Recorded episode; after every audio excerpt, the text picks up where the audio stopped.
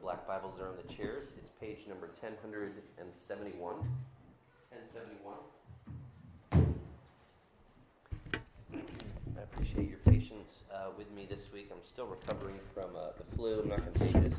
Um, I, uh, I got sick um, last Friday night and um, uh, was in bed for about 48 hours and um, thought I was getting better, and then um, and then I wasn't. Uh, so so I went to the doctor on Thursday. This is day four of my uh, my my steroids and, and, all that. So hopefully hopefully I'll be better soon. Uh, but I may start hacking and coughing in the middle of the sermon, and I appreciate your uh, your patience um, as I'm working my way through that. So we're in James, uh, and this new series that we began a couple of weeks ago, a couple of weeks ago, is called Show Me uh, because James is all about action, James is all about evidence, James is all about proof. I don't get the idea that James was some sort of um, ivory tower academic. I'm not knocking ivory tower academics because I have a foot in that world too. Uh, but he's, he's not sitting in some office somewhere just writing these academic treatises that are very theoretical in nature. Uh, James is a man of action who wants to say, put up or, or show up, right? He wants to challenge us to do what we say. I think I said that backwards. He wants to challenge us to do what we say. And the central passage in the book of James is in chapter 2, where he says that we are to show our faith in God with our works.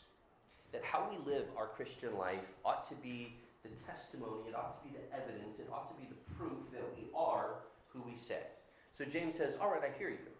You say that you believe in Jesus. Show me.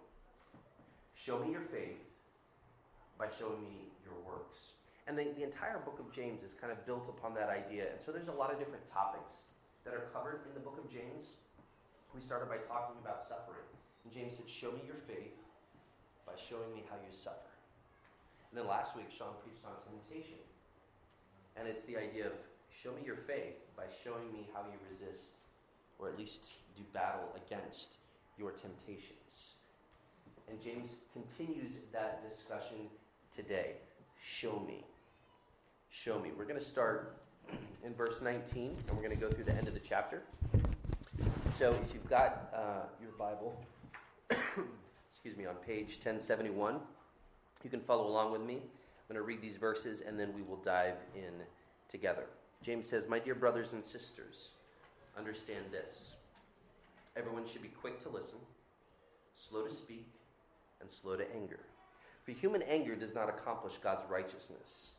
Therefore, ridding yourselves of all moral filth and the evil that is so prevalent, humbly receive the implanted word, which is able to save your souls. but be doers of the word, and not hearers only, deceiving yourselves. Because if anyone is a hearer of the word and not a doer, he is like someone looking at his own face in a mirror. For he looks at himself, goes away, and immediately forgets what kind of person he was. But the one who looks intently into the perfect law of freedom and perseveres in it, and is not a forgetful hearer, but a doer who works, this person will be blessed in what he does.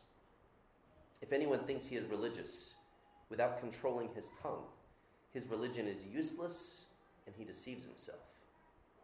Pure and undefiled religion before God the Father is this to look after orphans and widows in their distress, and to keep oneself unstained from the world.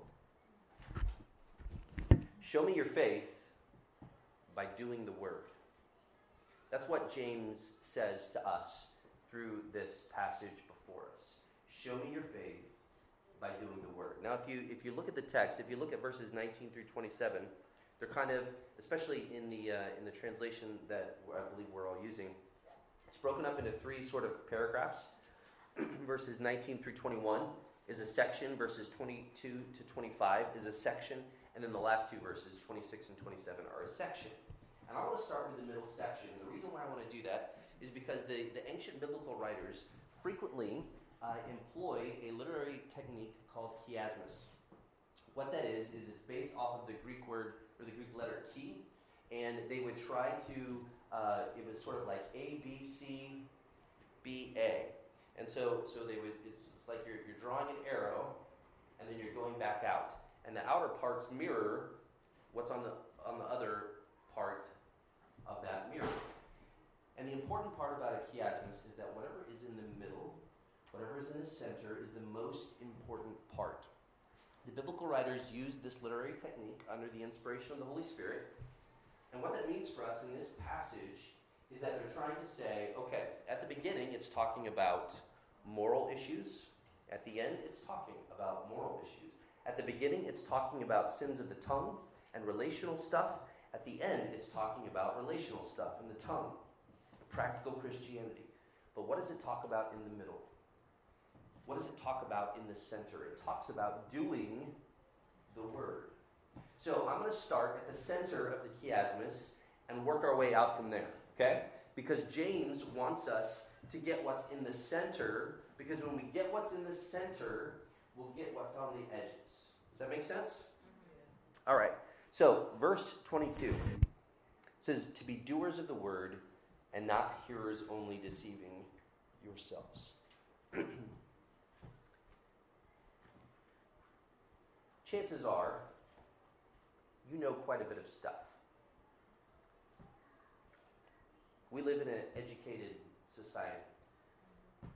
Whether you've been formally educated, whether you've been educated by your social media feed, whether you've been educated by your friends, your neighbors, your family members, we all have these influences that are educating us, that are shaping us. And if you are a typical adult, again, whether you've been formally educated or not, you know a lot of stuff. Maybe some of you are more streetwise, street savvy. Maybe some of you are more formally educated. Either way, it doesn't matter. You know and have acquired a lot of information. You know stuff. But sometimes what many of us do is we just let that information kind of rattle around in our brains. And we don't do much with it. We could pass a test. We could sit down and have a cup of coffee and impress someone with how much we know.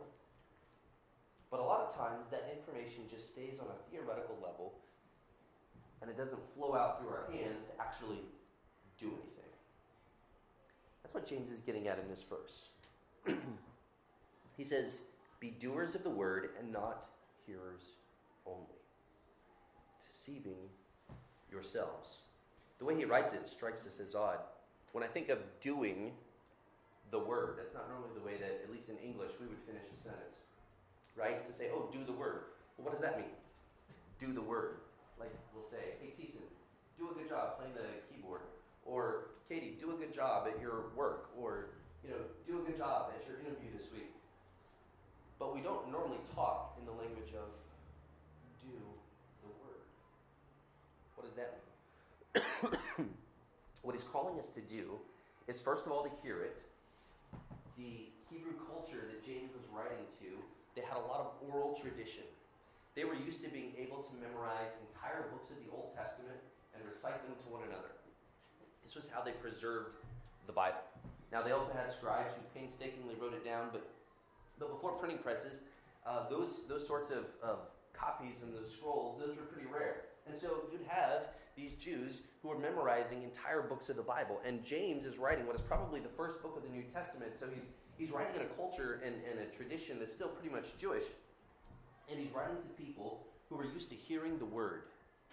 They've heard it read aloud, they've heard it recited aloud, they've recited it aloud themselves.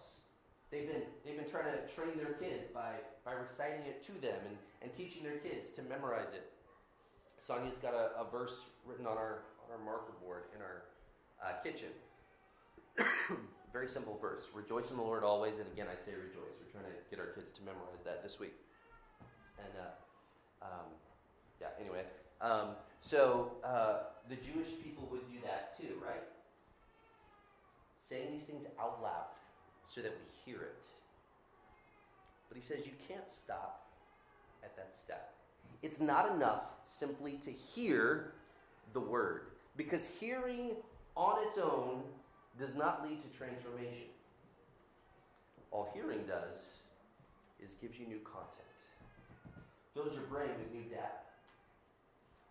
Hearing itself is not enough. You have to be a doer of the word. He says in verse 22 if you only hear the word and you don't do it, you're deceiving yourself.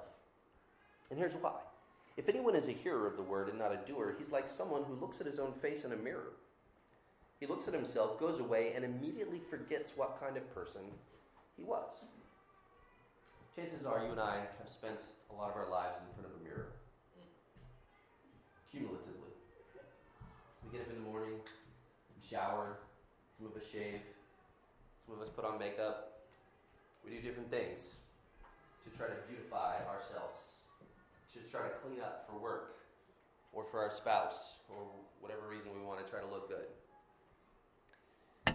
Now, if you look in the mirror and you're like, yeah, I need to shave, or yeah, I should I should put some makeup on, or I should just comb my hair, or yeah, clearly clearly I need to shower. I've still got like food from three days ago caked on my face, and you you make all of these mental observations.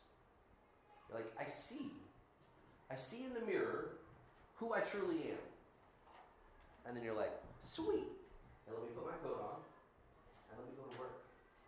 Without combing my hair, without shaving or doing the makeup or showering or any of those things that the mirror clearly demonstrated that I needed to do. Now, most of us wouldn't do that because we take pride in how we look. We know I can't show up to work looking like that. They're not going to let you wait tables if you come in looking that way, right? There are standards, especially in professional working environments, where it's like, no, you're going to have to, you, you, you got to straighten that tie, Sean. Like, you can't just come into the bank looking like that, right? James said, when we look in the mirror and we see who we truly are, but then we walk away without changing, we deceive ourselves. And he says that's what it is when we hear the word, but don't do it. Now, it can be confusing because James is mixing a lot of metaphors here. But he's talking about hearing the word as if the word is our mirror. So, so we look into the mirror, that's hearing the word, that's hearing the truth. And when I look into the mirror, I am exposed to the truth of my existence, of what I look like. And I'm faced with a decision. Do I do anything about what I have seen or do I not? I think another analogy is a scale. In 2017, um, I decided to try to be more serious about my health, and I lost 20 pounds. The way I did it was by weighing every single day.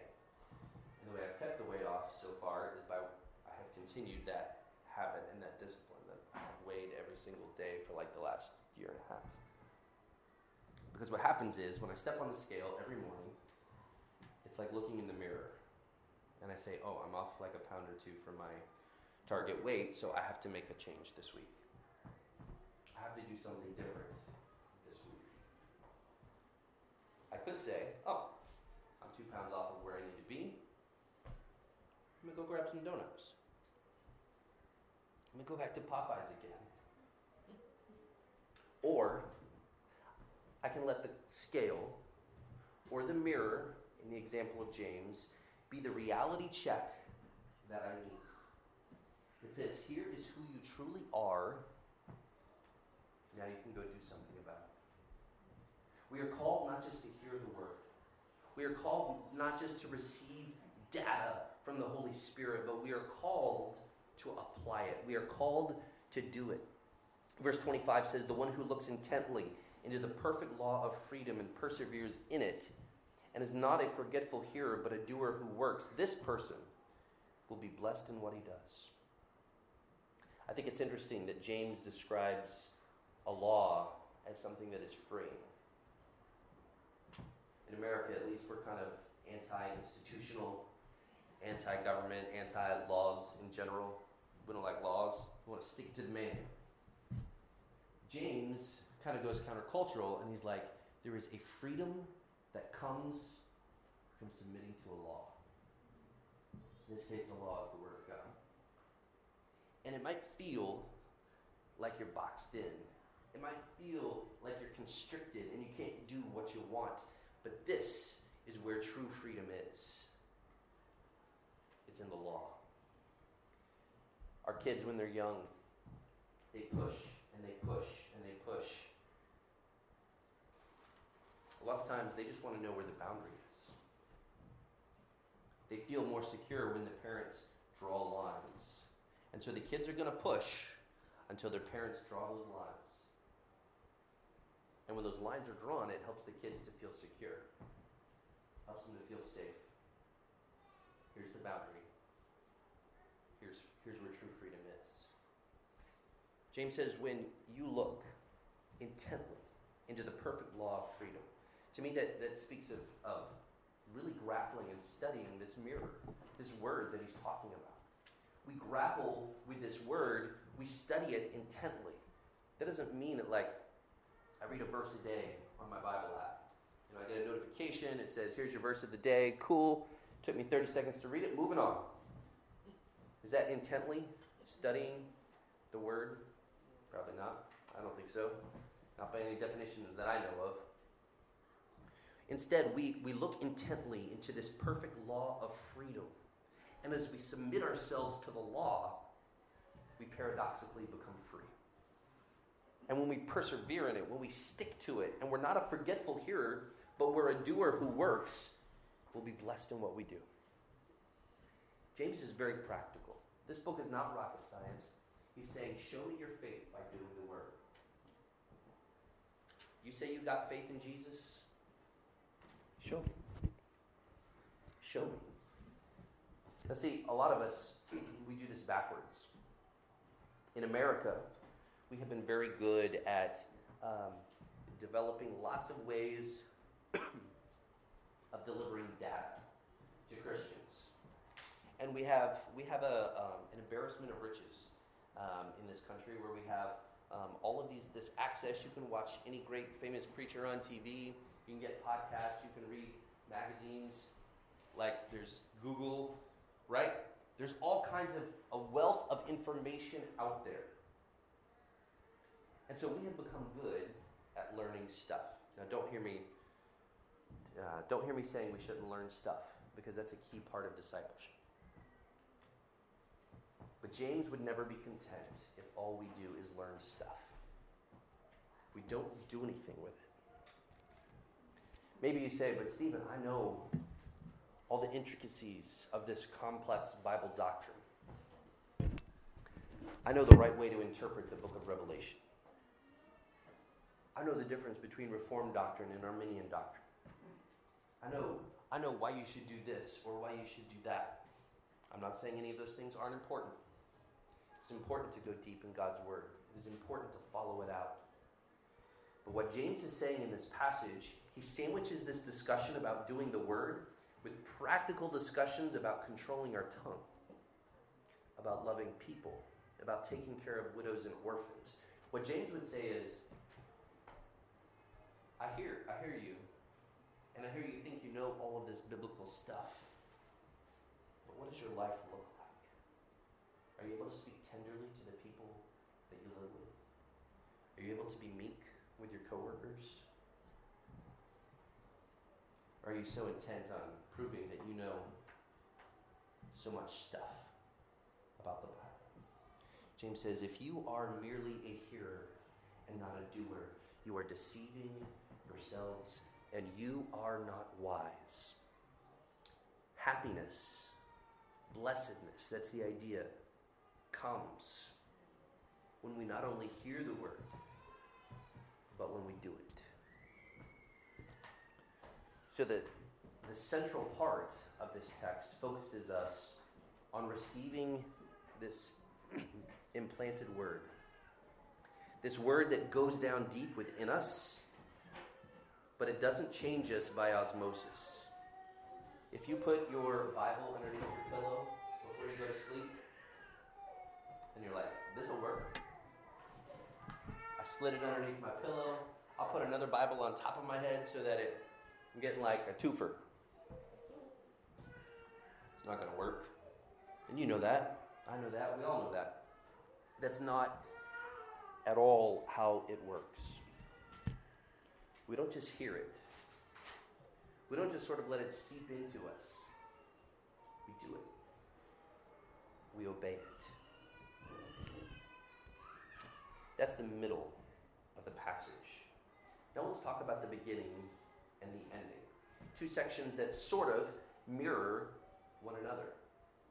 I was reading a New York Times article uh, this week on raising your kids without the concept of sin. It was a uh, it was not a news article. It was a like an opinion column uh, in the New York Times. I don't remember the um, name of the woman who who wrote it, uh, but she was arguing uh, why you should raise your kids without the concept of sin. she was talking about how she was doing that. Uh, it was a very sad and tragic story on, uh, on many levels. She shared her history, she shared her story, uh, she shared her struggle of, of uh, feeling abandoned and betrayed by the church. And on some levels, I could appreciate and sympathize uh, with her struggle and with the injustice that she had faced. On another level, I disagreed with almost all of, I think I disagreed with everything that she proposed as a solution. But what was most fascinating to me uh, in the article was that she actually does believe in sin. The headline was uh, Raising Your Kids Without a Concept of Sin. Um, but in the article, she said, I actually do believe that there is one sin, and it's lack of civic engagement. Um, and so she was teaching her kids that they had to be civically engaged they had to uh, vote, they had to march, they had to petition, they had to do all of these things uh, because to do otherwise was sinful. Now, if you want to march and vote and sign petitions, I'm not against any of that, okay? But what was fascinating to me in the article is that from somewhere, she pulled out a construct that she called sin. And she even used the word sin. But the headline is raising my kids without a concept of sin. Then when you really get to it in the heart of the article, she's like, actually, there is sin. Here it is. And I was like, that's fascinating. Where do you come up with your criteria of what sin is? Where do you come up with your definition of what sin is? Sin is a loaded word, sin is a hard word. How do we define what sin is? She was more than comfortable with defining sin on her own terms. She did. She had one sin. She was going to teach her kids not to do it. But she was going to try to leave all the religious stuff out. You know, many of us, maybe all of us, aren't just like her. We probably wouldn't write a New York Times op ed piece and say, I'm ditching the concept of sin but we do the exact same thing that she did. Here's why. We get creative with our definitions of sin. We pick and choose selectively which teachings of Jesus we want to follow and which ones we do not. We say, well, I didn't really sin over here. I just, you know, I wasn't angry. I was just frustrated. Or, yeah, I know I know I should have done that thing, but you know, I had a bad day. I think Sean talked about this last week in his sermon. Well, everybody does it. It's New York. This is just the way you have to live here. And we creatively redefine our sin. Some parts of the Bible we just don't talk about, we just skip over them. This is one of the reasons why we are committed as often as possible to preaching through books of the Bible here at Mosaic because it doesn't give us the freedom. Because I face that temptation too. I'm like, I, I don't want to preach about that. That's hard to talk about. But when we preach through books, I have to preach about whatever comes next, right? Like it or not. And that brings us all under the authority of God's Word. So that when we come to the issue of sin, we're having to define sin on God's terms, not on our own terms. I am just like the woman in that op ed article. I want to define sin creatively. I want to define sin on my own terms. I want to skirt around the issues, and if you're honest, you do too. This is human nature. But God calls us to a different standard. The part at the beginning of this passage and the part at the end of this passage, the, the part that's sandwiched around the center of the chiasmus, deals with very practical sin stuff that a lot of us may not really want to talk about as sin.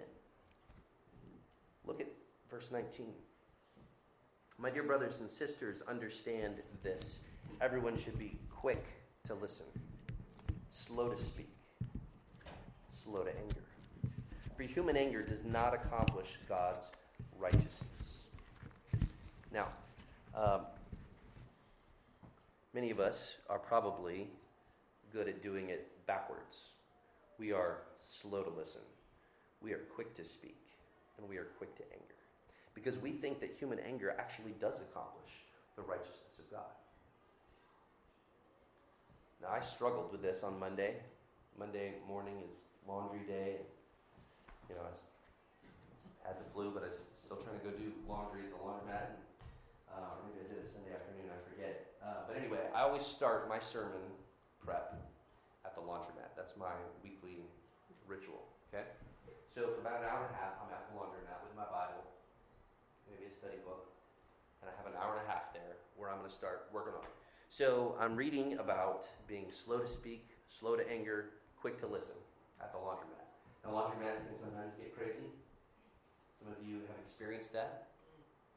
Um, and so you're not always in the best frame of mind when you're leaving the laundromat. Anybody experienced that? Um, and so I go back home and I'm thinking about being quick to listen, slow to speak, slow to anger. Um, and honestly, the first thing I did when I got home was I got angry at Sonia and the kids. I could say, well, I had the flu. Had a rough hour and a half at the laundromat. It's cold outside. But if I'm honest with my sin, and this is what Sean talked about last week, my sin comes from within. I can't blame it on the devil. I can't blame it on the other people at the laundromat. My sin comes from within me. And that's scary. That's ugly. And that's why we have to look into the mirror of God's Word because it's only there where I see myself as I really am.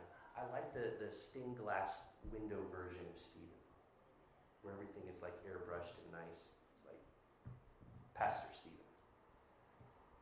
But that's not the version that God looks at and he's not looking at a stained glass version of you. He's looking at you and he says, Today, were you quick to listen? Were you slow to speak? Were you slow to anger? Human anger does not accomplish God's righteousness. To go back earlier, we were talking about knowing doctrine really well. I think James would say if you know doctrine, really well, but you can't speak lovingly to others, you're not really as mature as you think. In fact, I think James would push us so strongly in this passage, he would say, Are you sure you have faith? You know doctrine, but based on your tongue, are you sure you're a Christian?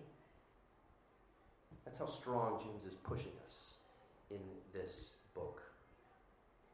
Show me your faith by showing me your works. So he talks about managing our tongue, and the tongue is going to be a sort of recurring theme throughout the book of James.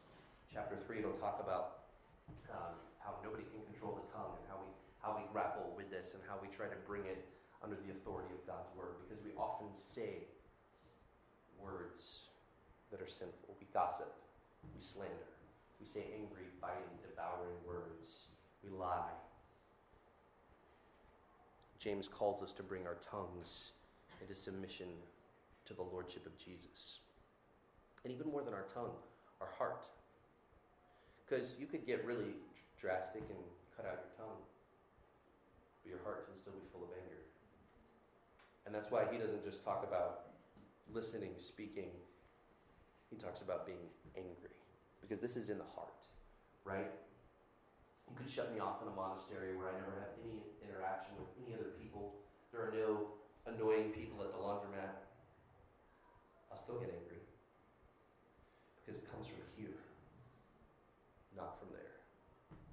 The other people are convenient scapegoat, but it comes inside. Human anger does not accomplish God's righteousness. Then he moves from talking about um, relational issues and sins of the tongue to speaking of moral issues. Verse 21 Therefore, ridding yourselves of all moral filth and the evil that is so prevalent, humbly receive the implanted word which is able to save your souls. So, James is talking about excuse me, moral filth. He's writing to the first Christians. They are people who would have been super familiar with all of the Old Testament laws, with the sexual ethic of the Old Testament, which taught that sexuality was a beautiful gift that had been created by God for his people to enjoy, for human beings to enjoy, and that it was to be enjoyed within the confines of a lifelong marriage between a man and a woman. This was God's teaching. It was his teaching for thousands of years to the Jewish people. It's the teaching that Jesus reinforced when he arrived. And it's the teaching that James is standing upon as he writes this verse.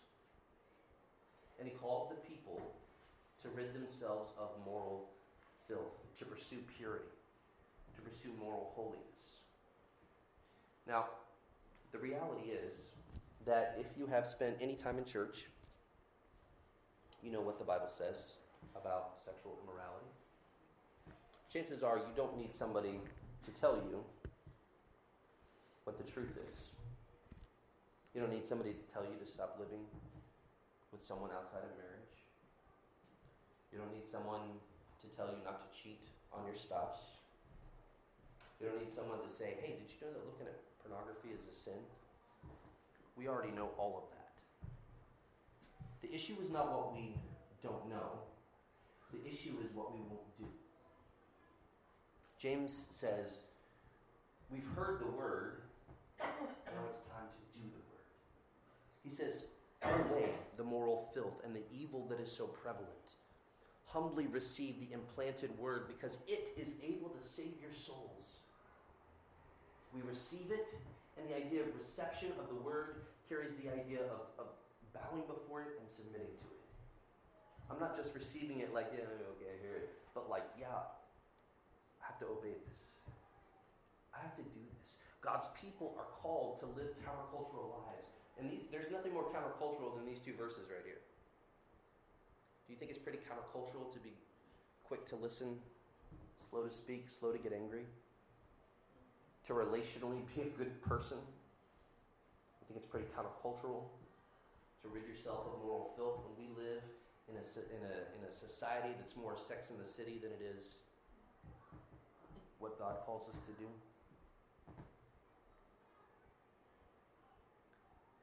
James says, receive the implanted word of God because this is how we change. A lot of times we want to argue over specifics. And I hear people telling me all the time, they're like, you know, I just got to study something out. I got I got to do some more study on that. What that normally means is I'm trying to find a creative way to get at my sin. I've heard what it says, but I'm looking for another option. I'm looking for door number three. But James is not about door number three. He says, receive the word and do it. Obey it. If you're not willing to do it, James says, where's your faith? Are you sure you have faith? That's the beginning. And then he segues into the middle, into the heart of the passage by talking about receiving the implanted word. Then he circles back at the end, verse 26, kind of mirroring some of the same conversations from the beginning. He says, If anyone thinks he is religious without controlling his tongue, his religion is useless and he deceives himself. James says, You think you're religious? Or better, I know a lot of people don't like to say they're religious nowadays. They like to say they're spiritual. I'm spiritual. Everybody tells me they're spiritual. Um, they might mean by that that they do yoga, or or they uh, meditate, or they go to church, or they light candles, or whatever. Everybody means something different by that. But like 99 times out of 100, people tell me I'm not religious, but I am spiritual. Um, okay, you think you're spiritual. James says, but you don't control your tongue. Your spirituality is useless, and you're deceiving yourself. James is like, I don't care how much you meditate. If you're lacerating verbally the people that are in your life, how dare you say you're spiritual? You come to church, you dress up. I, I don't mean like really dress up. I know we're not like a super dress up church, but we dress up metaphorically, right? We act spiritual on Sundays, dress up for the people around us.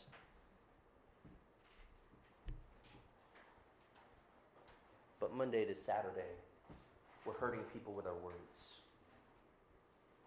James says, I'm not sure that that's real faith.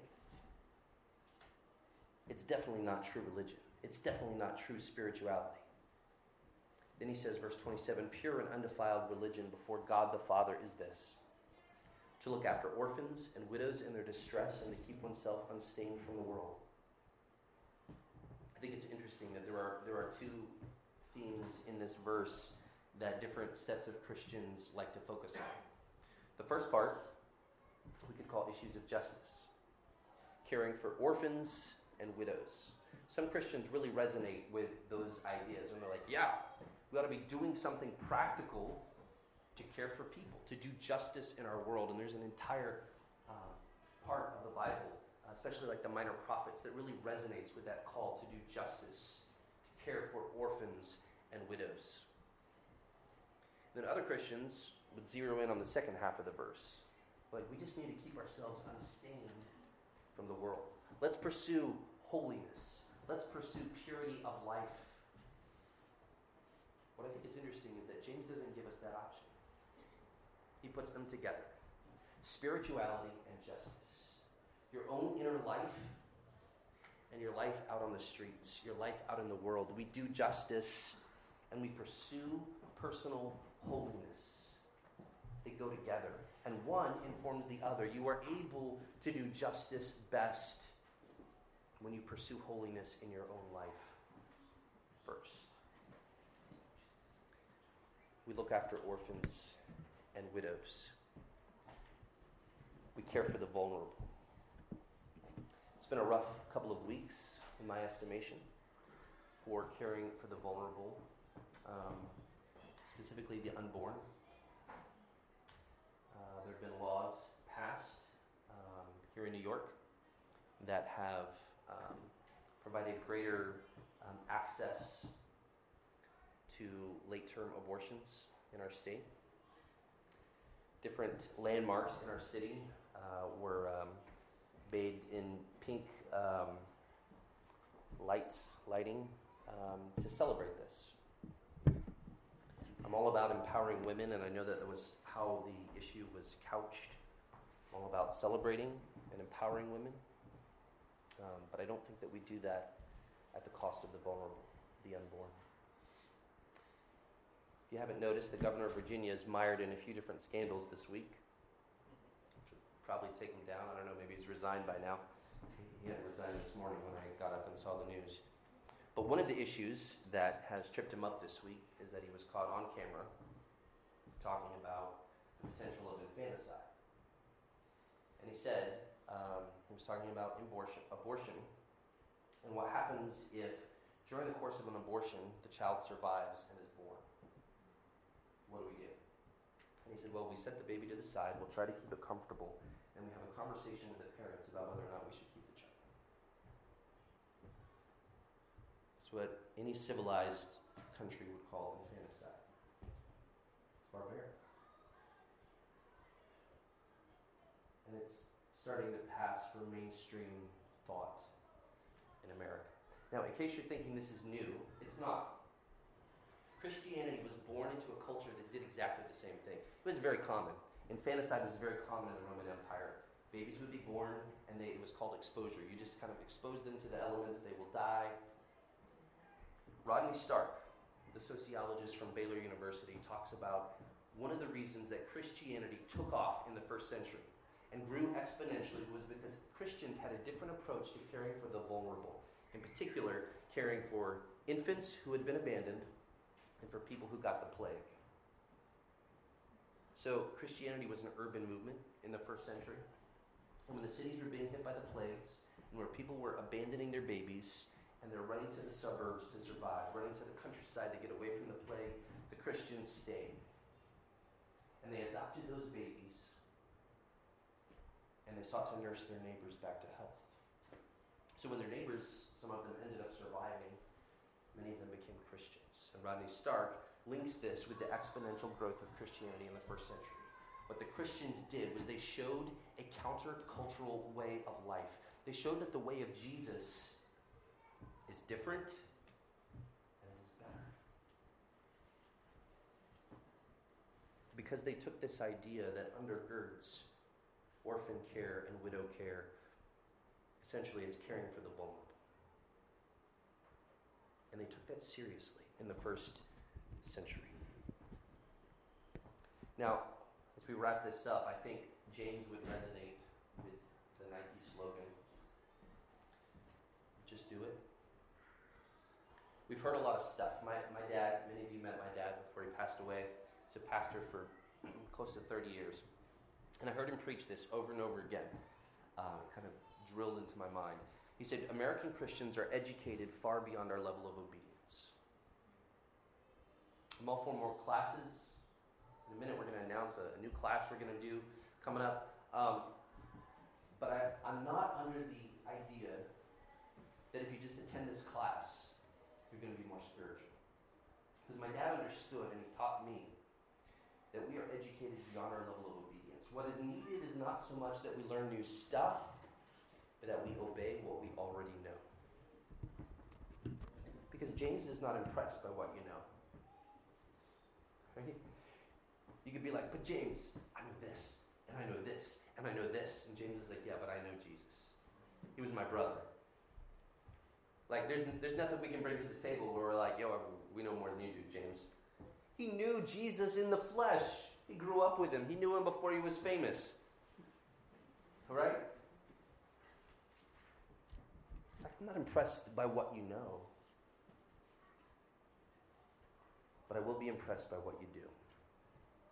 Now, it's at this point that many of us can feel overwhelmed and despair. We're like, all right, the preacher's telling me to do, do, do, and I'm trying. And I have tried. And I failed. Like he's talking about controlling your tongue. He's talking about moral filth. He's talking about all this stuff. And I've tried because I've heard the word and I'm trying to do the word and it's not working. I'm struggling. I'm failing. Where does that lead me? Just try harder? And I think this is where I want to go back to what Sean was talking about when he led communion earlier. He talked about the book of Hebrews and said that Jesus was our great high priest. He was tempted and he was tried. You see, it's not so much what you know about Bible content, it's who you know. And I know the one who was tempted and tried for me. I know the one who broke sin's curse for me. I know the one who is right now interceding and praying in heaven for me. He's my only hope for today. He's my only hope for being slow to listen, slow to speak, slow to anger. He's my only hope for avoiding moral filth and the evil that is so prevalent. He's the only hope that I have to do justice in the world and pursue personal holiness and purity in my life. He's all I got. There is no plan B. There is no other option. I think what God is calling us to do through the writings of James in this passage is He's calling us to lean in and embrace Jesus and embrace Jesus as people. We talked about this in, in our small group yesterday. That in order to beat sin, God gives us a variety of different things. He gives us the Holy Spirit's presence in our lives, convicting us. He gives us the Word of God, which we've just talked about, doing it, right? Receiving the implanted Word. He also gives us the community. He puts us in one another's lives to speak truth into one another's lives because as I said yesterday, if left to myself, I will drive off the cliff. And so will you. We are prone to wander, as the song says, prone to leave the God we love. So that's why this gathering is important. That's why we take communion and remember what Jesus has does has done. That's why we gather in our small groups. That's why we speak into one another's lives. Because this is how Jesus comes near to us through the Holy Spirit through the Word, through the community. This is how we do the word by receiving it, embracing it, obeying it. so I want to leave you with two questions. First off, what do you know? What do you know about the Bible? Many of you are at different stages of your spiritual journey. Some of you may know a lot. Some of you may have been to seminary. Some of you may know just a little because you're just starting out, and that's cool. But everybody knows something. So, my second question is what are you going to do with what you know? What do you know? And what are you going to do? Let's be doers of